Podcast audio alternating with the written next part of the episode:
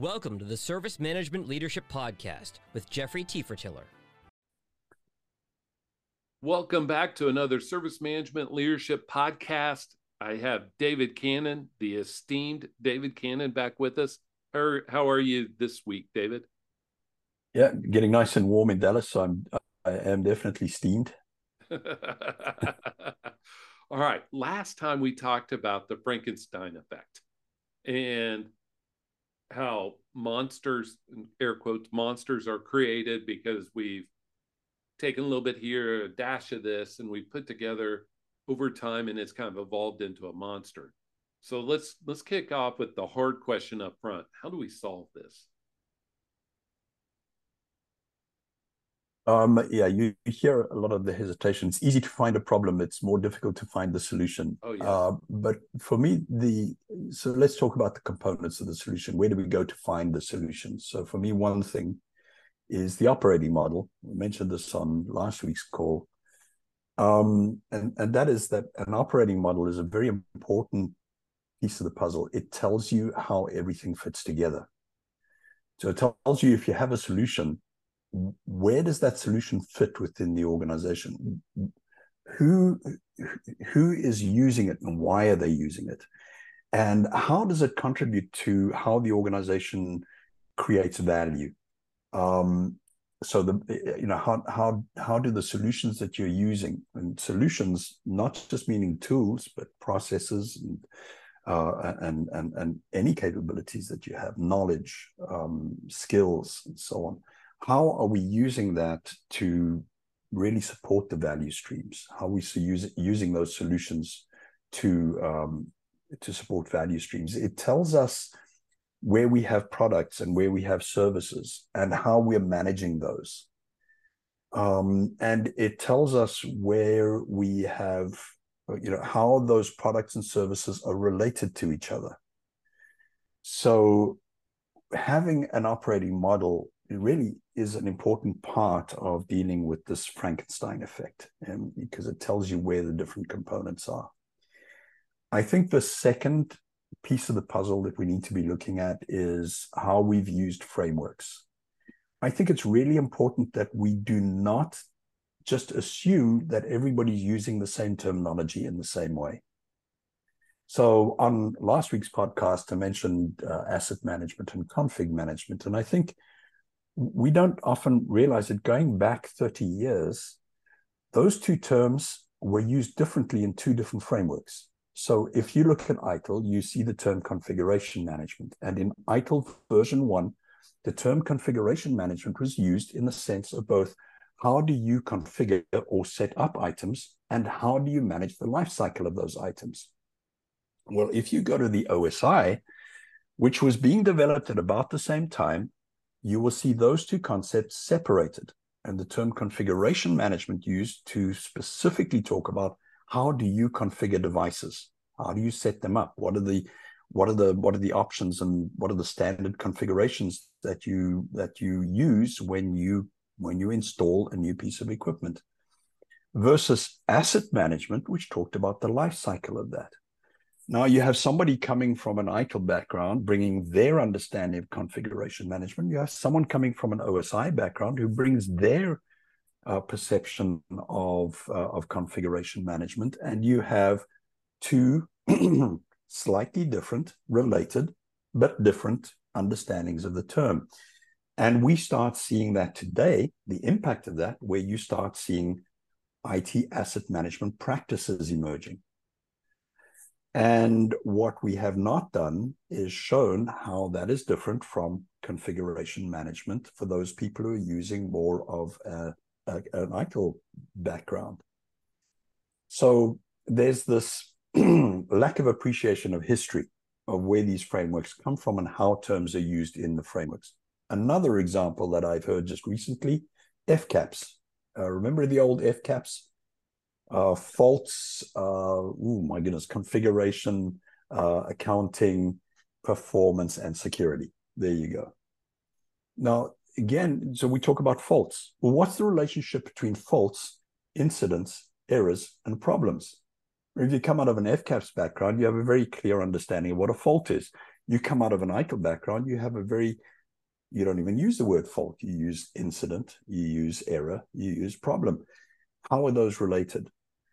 And uh, what I saw just recently is kind of a, a, a, situation in an organization where one group was using FCAPS, another group was using incidents, problems, and errors.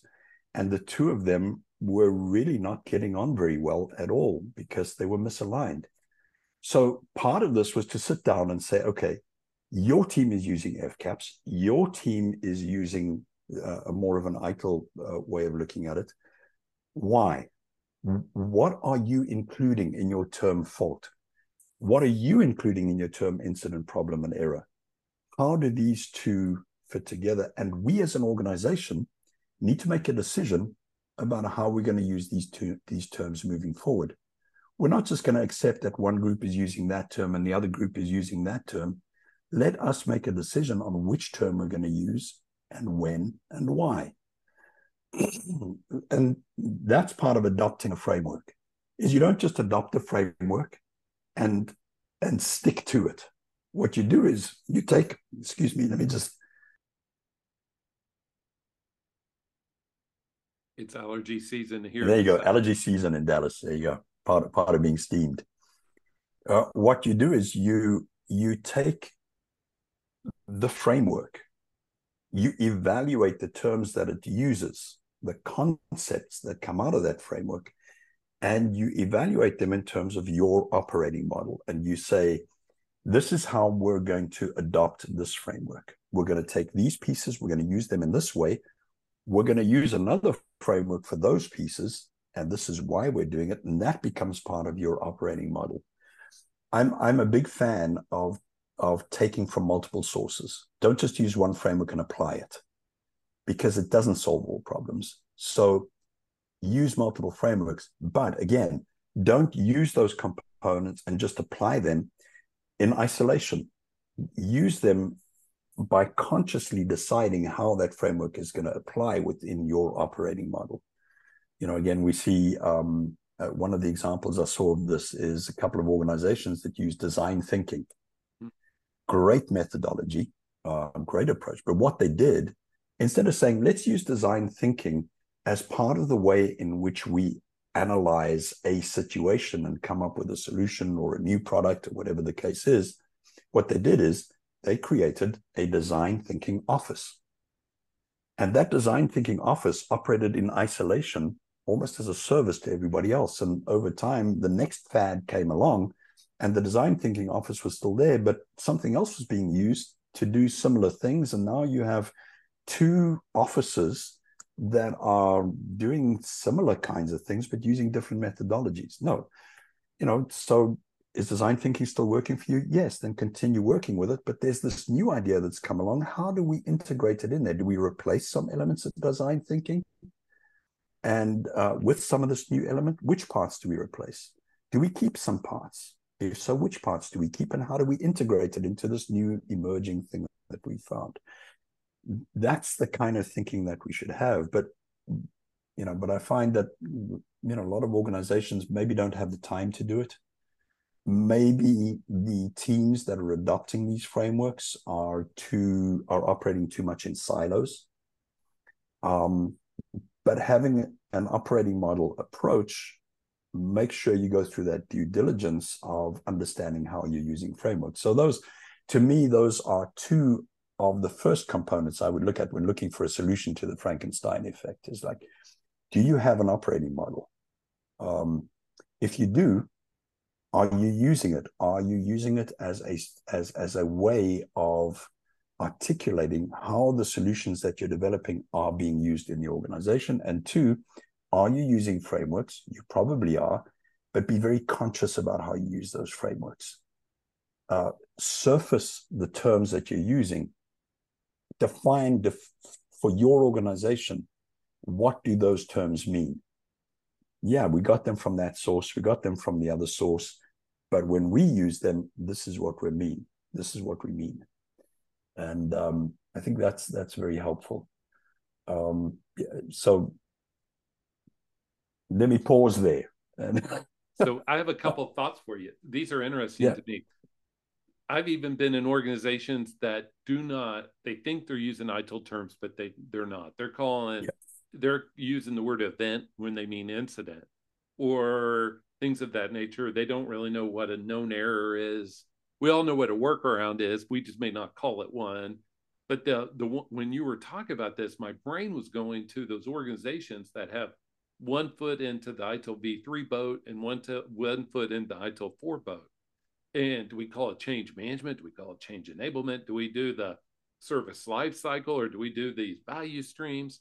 You know, I, I think that this whole operating model thought and how it evolves over time is going to be germane and important to organizations now going forward. Yeah, very much so. Um, you know, we spoke last week about the, the need to keep yourself updated, uh, to move with the times. And the fact is that every framework that you use is moving with the times. And so part of keeping your operating model up to date is understanding how the frameworks that you're using are changing. And so if you have change management working in your organization, and that's great, and you were using ITIL version 3 as a basis for that, that probably is going to meet a lot of your needs, most of your needs. So they changed it to change enablement. Why did they do that? Does that impact us? Are we going to make those same changes in the way we work? And, and, and by the way, since we raised it, the whole purpose of doing that is because in a, in a more agile organization, the control of changes is maintained within the semi-autonomous teams more so than it used to be in a in a very uh, central uh, technology centric organization. Um, so, are there parts of your organization that have become more autonomous, where you do need a, a separation between the change control that happens inside the team and the enablement of the change that eventually comes uh, is a product of what that team produces? And if that's the case then then probably you need to update your operating model to to deal with that. Uh, this is not just a case of saying oh well ITIL changed uh, from version 3 to version 4 We'd better change too um, you know there's some things you probably are not going to want to change and there are some things that you definitely should be thinking about changing. Um, but it's a conscious it's a conscious process of evaluating the frameworks and how you're using them over time. Um, and what's best yeah. for you right now right? Like exactly. it's not what's in what's best for you right now may change over time because your needs have changed your stakeholders so i have one doozy of a question for you as we close we talked about this operating model we talked about how it evolves how do we initiate an operating model if we don't have one? What kind of strategy and business drivers? How do we get started with an operating or business model? That's a really good question. Um, and, and here's one very important thing to bear in mind. As a leader or manager within an organization, we should never be attempting to do something that we do not have authority over this is the source of so much frustration within organizations. You know, we're told you need to develop a strategy. So we start developing strategies for all kinds of things and, and suddenly realize, but we don't even own those things. Uh, the best we can do is try and influence people to make changes in those areas. Um, so one of the important things really that we need to be doing is saying, well, what, what exactly do I have authority to change? Or what exactly do I have authority over that I can draw a definitive model for.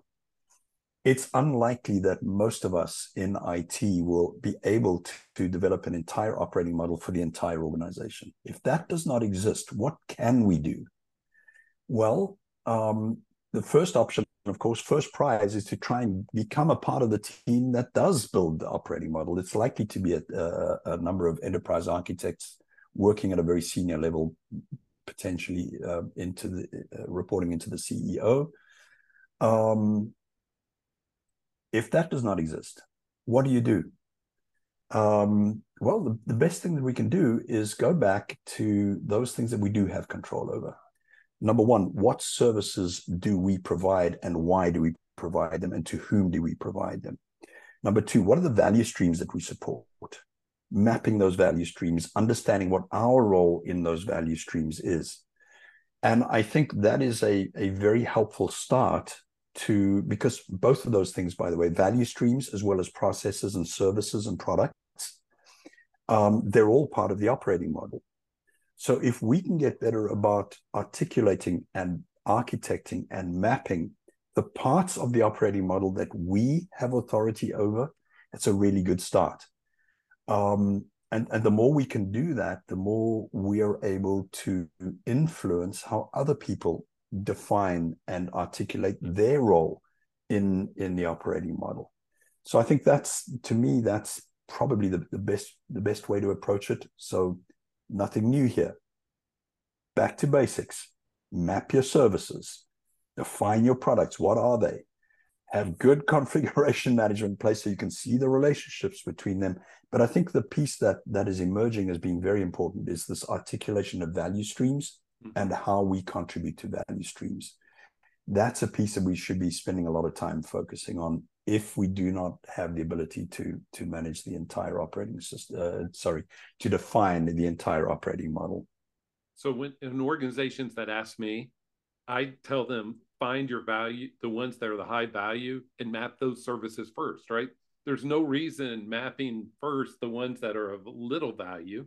Let's map the services and value streams of the ones that you know are the biggest value to the organization because that means we'll be able to produce and enable and deliver, co create, if you will, more value to the organization. Does that seem reasonable? It does. And going through this exercise really shows what is more important and what is less important. And I give you an example here um, related to configuration management.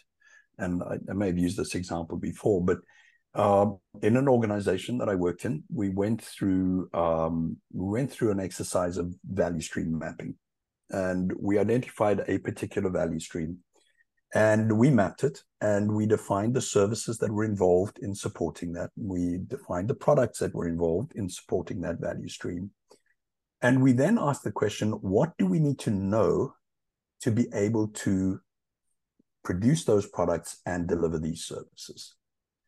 When we documented that, it turned out that the information that we needed from the CMDB was about 10% of the total amount of information that was in there. Yes. And what was interesting is that the 100% was uh, out of date because it's impossible to maintain that CMDB 100% real time. But by focusing on the 10% that we knew we, was absolutely critical for us to be able to manage these products and services, we were able to define ways in which to keep that data up to date and accurate. And we didn't worry so much about the 90%. Right. You know, that um, so when you start focusing on the outcomes, there it, it really does help you to define which components are really important, which are not. And I'm not just talking configuration items here. We're talking about uh, tools. We're talking about um, uh, projects. And we're talking about how we spend our money. Uh, all of those kind of things start falling into place. We can then start prioritizing our activities a lot better. We can then start seeing where there is a disconnect between different groups, different frameworks, different technologies and so on. Uh, but you can't do that unless you're really looking at, uh, you know, exactly what you said, the outcomes, the value, the um, the, the business priorities. And as we come to a close, I was just going to repackage two things and make sure, get your thoughts, make sure I got them right. Is that that other 90%, well, all that 10% and the 90 come with a cost and we all have finite resources which should direct our thoughts towards the value right? Like you know we we have finite resources in IT finite budgets people all that kind of thing. So we need to focus on what's important. Number 1 but number 2 that regular upkeep is the difficult part right? It's one thing we have we have to use the old Roncos or younger people set it and forget it mentality it's hard with configuration management. It's hard with services. It's hard with value streams because they do evolve over time. Well, and and not only do they evolve over time, but they change pretty rapidly. Yes. Uh, and so, for example, as soon as you move uh, a workload into the cloud, um, you'll you'll be very aware of how quickly that workload changes because you are paying for it by the use of, uh, of, of that item. And so you can immediately become more aware of exactly how that service is being used and by whom and how much it's costing. If you weren't aware of it before, you you're going to become very aware of it when it moves into the cloud because the as you say the the, the change uh, not only in what the solutions are that we provide, but also in how we use them, is just constant. So set it and forget it is is not a feasible option when you're working in a real-time changing environment. You have to know what you're managing, what it does, why it's so important, and as you say, how much it's costing you, so so that you can so that you can prioritize. Um, and, and again, there are going to be some things that really you do not need to prioritize, and you do not need to be spending what you're spending on them today. And one of those examples I can tell you right now is the amount of data that you're storing in your CMDB. You uh, unlikely that you need all of that. Yep. Uh, number one, and, and number two, it's it's unlikely that you need to be spending what you're spending on it to keep it up to date because it's just not being used by anybody. Right. And uh, better data is better than more data. But that's just uh, that's right. one of my mantras. David, it's yes, great having you with so. us again and uh, sharing your pearls of wisdom. And you'll be back. We'll invite you back on very soon. You're always a favorite of the of the listeners. Thank you for well, joining thank us. Thank you very David. much. It's it is always a pleasure to be here and look forward to comments, uh, please, uh, from those of you listening. If you see uh, this being posted on LinkedIn or uh, or Twitter or wherever you got access to it, please comment. I'd love to get your feedback and, and uh, hear your experiences of uh, of how you have been dealing with this uh, Frankenstein effect. Oh yeah. Have a great day, David, and everyone, and we'll talk to you all soon. Great. Thank you. Bye bye.